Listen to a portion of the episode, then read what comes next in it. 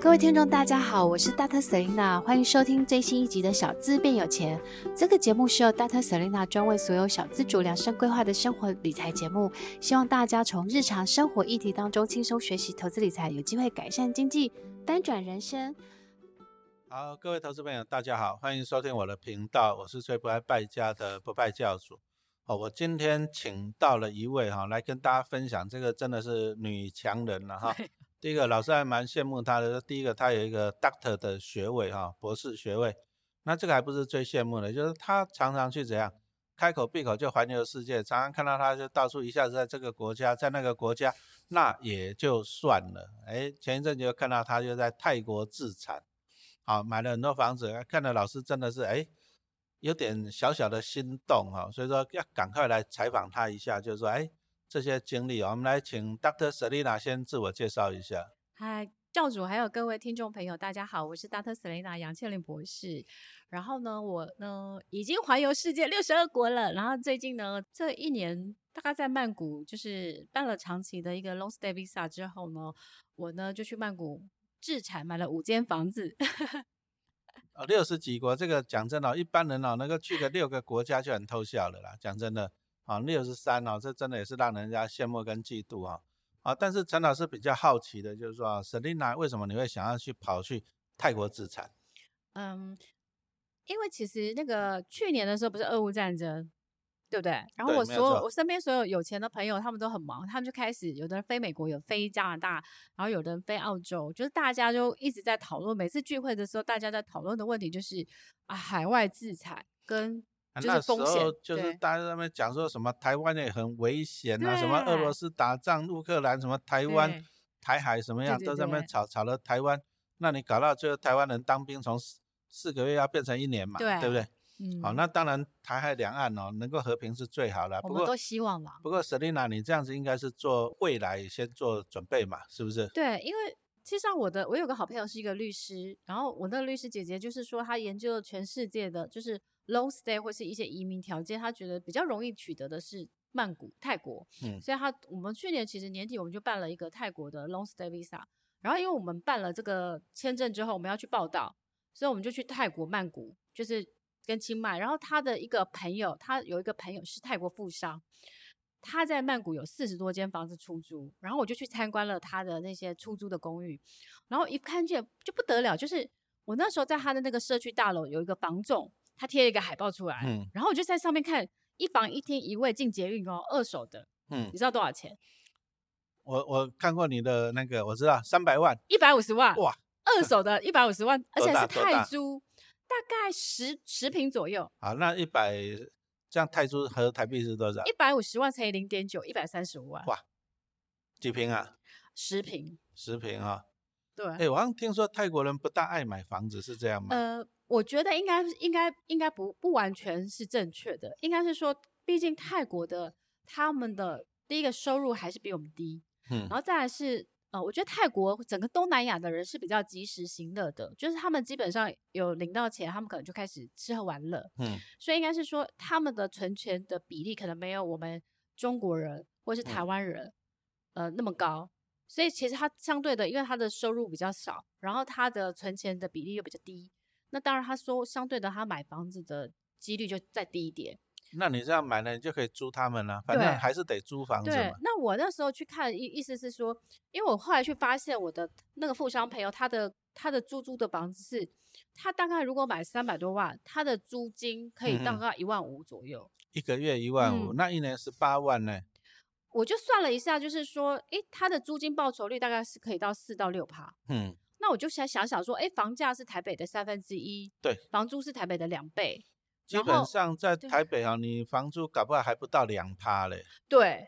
我以哦前租给别人，我以前在新海捷运站买一个小资宅，就两嗯嗯嗯房的。然后我那时候买到七八百万，嗯我一个月租金也是一万三，嗯，所以我就觉得说，诶，我买三百万跟我七百多万租金都一万三，嗯、嗯那嗯我我我第一个卖掉是了，买两间。对，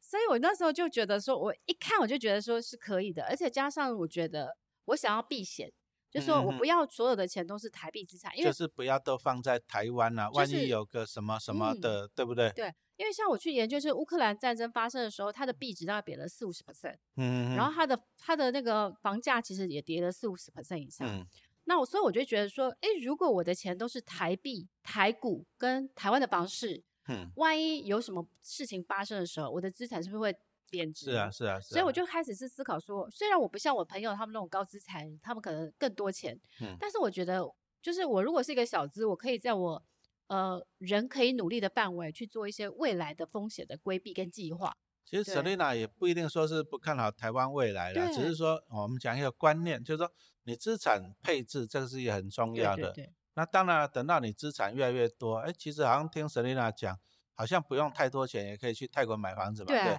但是他这个讲到就是一个资产配置的嗯观念，就是说你也不要说都放在单一的市场对啊，全世界去布局啊，我相信你也做得到。哎，我好奇一点，就是说刚刚讲到说 long stay，泰国 long stay 可以可以 long 多久啊？呃，泰国的话，它如果是 long stay，它是是一年一签，一年一千就对，了一年一签。然后如果说是泰国的精英签证的话，它就是呃，你你花五百万，嗯，然后你可以买到那个二十年的长期居留。就是随意随便你进进出对出对就。对对对，那我比较好奇一点了，就是说，好，比如说你在那已经买了五间房子嘛，对不对？嗯那你过去还是得签嘛，签呃证如果我有 long stay visa，我就我就是一年一签。一年一签。然后最近我在研究的是，它有一个 LT 啊，就是它可以否就是比较高端的呃比较退休的人士，他嗯可以一次签签十年，啊，一次签十对年，对不对然后？还有工作签证，就不同的方式这样子。哦，Selina 这样子，第一个他是觉得说，哎，泰国他觉得投资投报率还不错，对啊，房子便宜，租金也还不错。第一个啊，当然第二个就是资产配置，配置到海外去。那当然第三个啦，真的万一不幸台海有什么事情，哎，那你在泰国有房子，你就飞过去躲在那里就好 了，是这样子讲吗？ 呃，我觉得也是，但嗯重点就是我其实最主要是避险啊，避险嗯跟资产配置。是啊，但是陈老师，你知道我其实我那时候在思考，就是说，如果我每个月像我有我已经有一间房子租给别人了嘛，租给一嗯个嗯葡嗯萄牙帅哥，嘿，然后我买的那个房子，呃，他买在就是曼谷最大的数码园区旁嗯边的一个，就是他们类似南软这种概念。你知道我买了那个租出去，大概一个礼拜就出租了，对不对？嗯嗯嗯，但是我不甘心，我每个月只能够就是领那个租金而已，是所以我呢就是研究了泰国的股市，然后去研究泰国的高配息 ETF。其实泰国股市里面也有零零五零跟零零五六，是，所以我就买了。我就是每个月的房租之后，我就是开证券户之后，我每个月定期定额再买泰国的高配息 ETF，然后我就会把我的租金可能一年四五趴，对不对？我一年之后我可以再多四五趴的收入。嗯然后如果我这样三四年之后，我那一笔钱大概四五十万嘛，我可以买下一间预售屋了。嗯，因为哎我下一件预售物到两三百万，如果二十 percent，它是不是要四十多万？对，所以就是我的泰国的超强包租公的计划就是这样计划。那我有个问题啊、我们在台湾买房子，当然大大部分都贷款嘛，对不对对？泰国呢，泰国你不能贷款，就是一直要现对金，一直要缴清，对对不对？好，那当然了，房子还毕竟没那么贵嘛，哈。对，啊因为它比听你较便宜。这样子讲，大概而且你买预售物，你只要先付个二十 percent 就好了，然对啊后三年你再把尾款缴听清你掉。讲这样，就算三百万，好像只是在台湾缴个头期款都还不够嘛。对，好，啊，但是大家比较有一点疑问，就是我们以前看泰国好像军政府那个政治哦，嗯，会不会比较不稳定啊？呃，泰国呢最近它改选，它应该是泰国选举完之后，原本呢它有一个就是有一个就是很受欢迎的那个政党的领袖，嗯，他本来被期待成可以成为下一代、下一届的泰国的，就嗯是总总理。理嘛，哈，但是因为就是他们那个投票表决他没有过，嘿，然后两两轮之后他就没有资格了。然后泰嗯国的新总理他是一个建商出来的，哦，他是他以前是建商的董事长，就是、嗯然后所以我们我自己是觉得这对我来讲，我觉得他是一个利多，嗯哼因为哼哼毕竟如果你的总理是以前是从建筑行业这样出来的，那我觉得他 suppose 他会比较就是对这个产业这是房相对地的产啊，对是一个国家经济的火车头对对了对对对，哦。那陈老师也稍微做了一下功课哦，像对泰国来讲，好像大家还是比较建立投资就是首都嘛，对曼谷首都嘛，对其去他曼地方谷好像有的还是蛮落后的地区嘛呃，，我我自己后来也有去清迈看房子，嗯然后我觉得，我觉得如果你是为了要比如说避险、自产或收租投资，我最建议的还是曼谷。而且要靠近捷运站，对你一定要在捷运站旁边，因为嗯其实曼曼谷很热，嗯，所以嗯你的房子最好是就是出站即到站那种，比如说啊哦很捷运可热能几百公尺很近这样子，然后。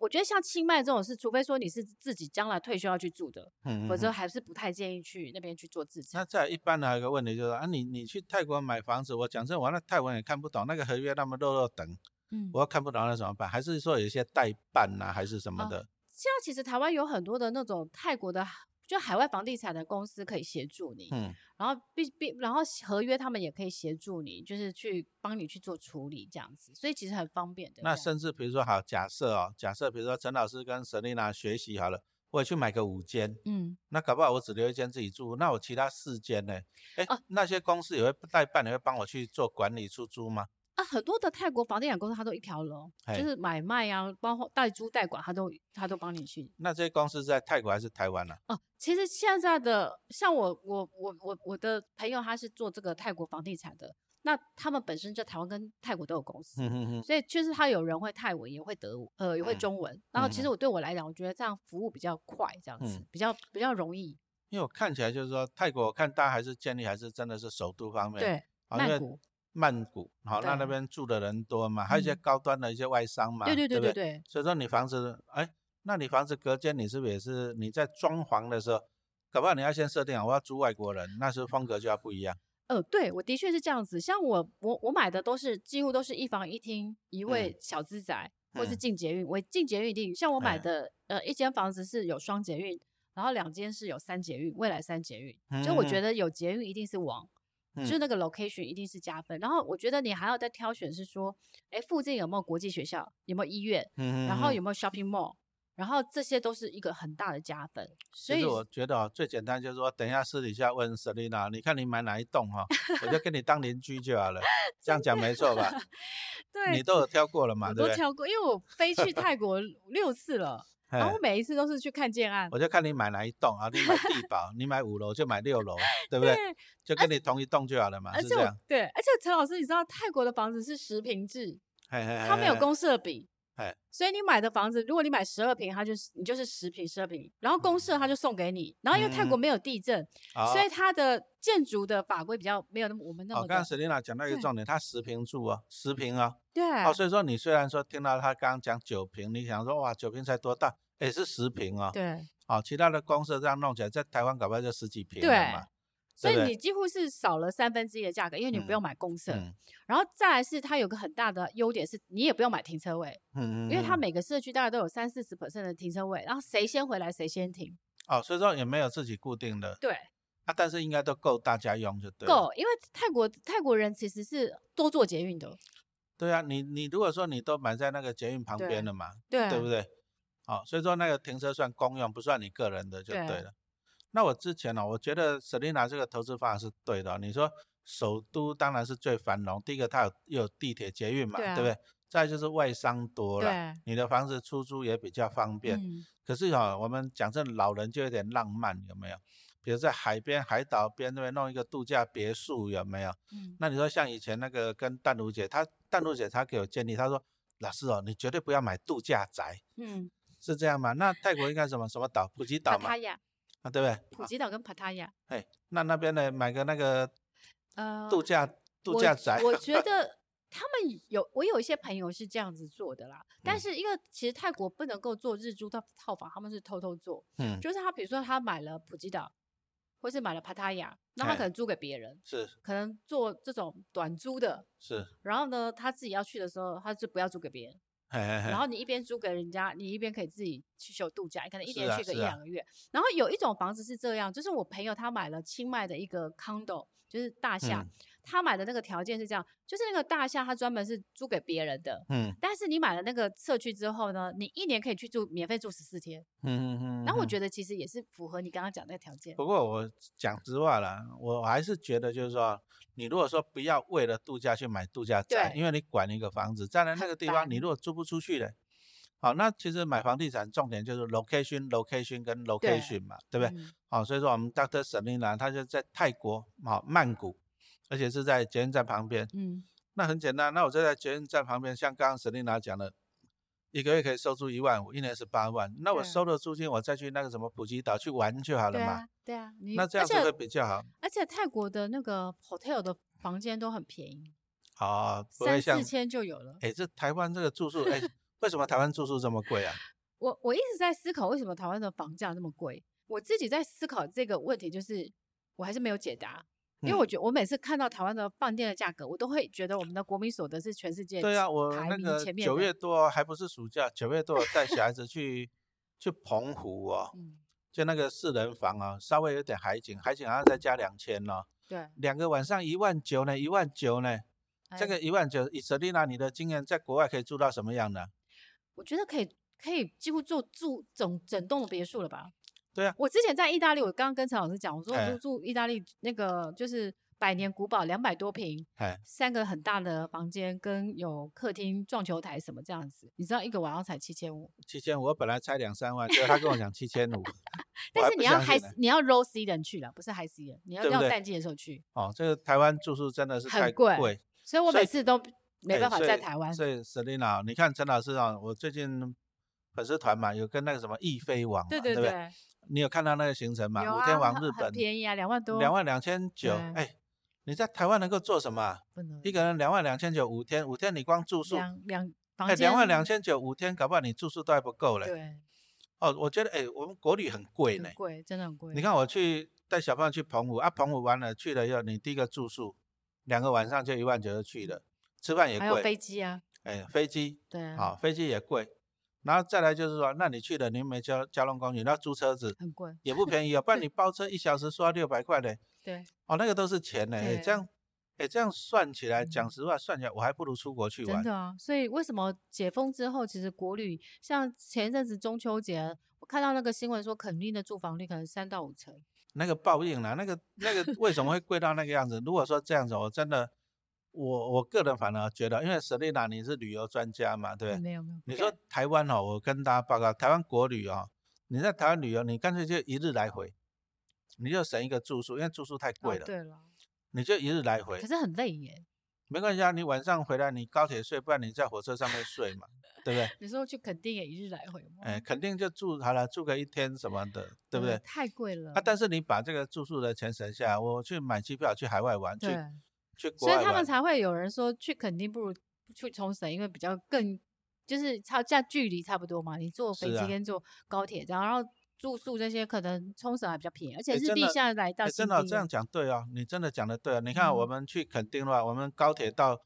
台北到高雄大概就两个小时差去不了。多，你坐飞机也差不多。那你还有一个垦丁快线到垦丁，哎，搞不好有两个小时对就啊去了。你坐飞机也差不多。是啊，你知道吗？我以前带毕业旅行哦，我们小朋友最喜欢一一开始就直接杀垦丁南湾哦，结果早上七点半出发，一路上吃饭尿尿呀，到那边是下午三点。对啊，那我还不如飞去日本，对啊，很快就到了。对不对？飞去日嗯本很快就到了，而且你坐飞机还舒对，服。嗯然后最主要是你在国外啊，这个住宿、这个旅游哈而且，那个 feel 就不一样了。哎，那个易飞网 Selina 你应该很熟吧？对，我啊可不可以当稍微看讲一下？好啊，易飞网是国内的第一家的网络旅行社。疫情之后呢，其实我们也拿到了很多，呃，国旅的话，我们拿到的是那个华信假期的总代理，所以飞旅岛那些其实都可以服务。那另外一块是我们有很多的台虎包机，所以我们有包了一些，比如说岘港啊、日本啊、日本的佐贺啊，或是比如说呃冲绳这些，其实都是或是东京、大阪这些，其实我们都有很好的行程，而且都很便宜。其实我觉得这方面问题呢，大家就问 Selina，所以 Selina 你要不要介绍一下说你的脸书啊、粉砖、你的 Podcast 啊，你跟我们的好、听众朋友介绍一下。好，粉丝团就是 Dr. Selina 杨倩玲博士，然后我的 Podcast 就是小资变有钱。那我还有开抖音、抖音啊， TikTok，我有一 个抖音的频道哎， 就是试着我有朋友就鼓励我做短短视频啦，就是嗯所以，然后也出了七本书，嗯然后就是最新一本是《小资变有钱：超强执行法》，然后还有不那是啊，个什么艺术的，哦，我在年底的时候会出呃小资第一次学习艺术投资就赚钱，类似这个方向。嗯好，哦我觉得 Dr. Selina 这个人生啊，生活很很充实、很完美了。那没关系哈、大家就去追踪对哦。刚刚 Selina 讲到了她的粉丝团啊，她的 Podcast 的，甚至连抖音都有哈、那我们今天时间到了，我们也感谢 Dr. Selina 来接受我的访问哈、谢谢。好，谢谢大家的收听，我们下次见喽，拜拜。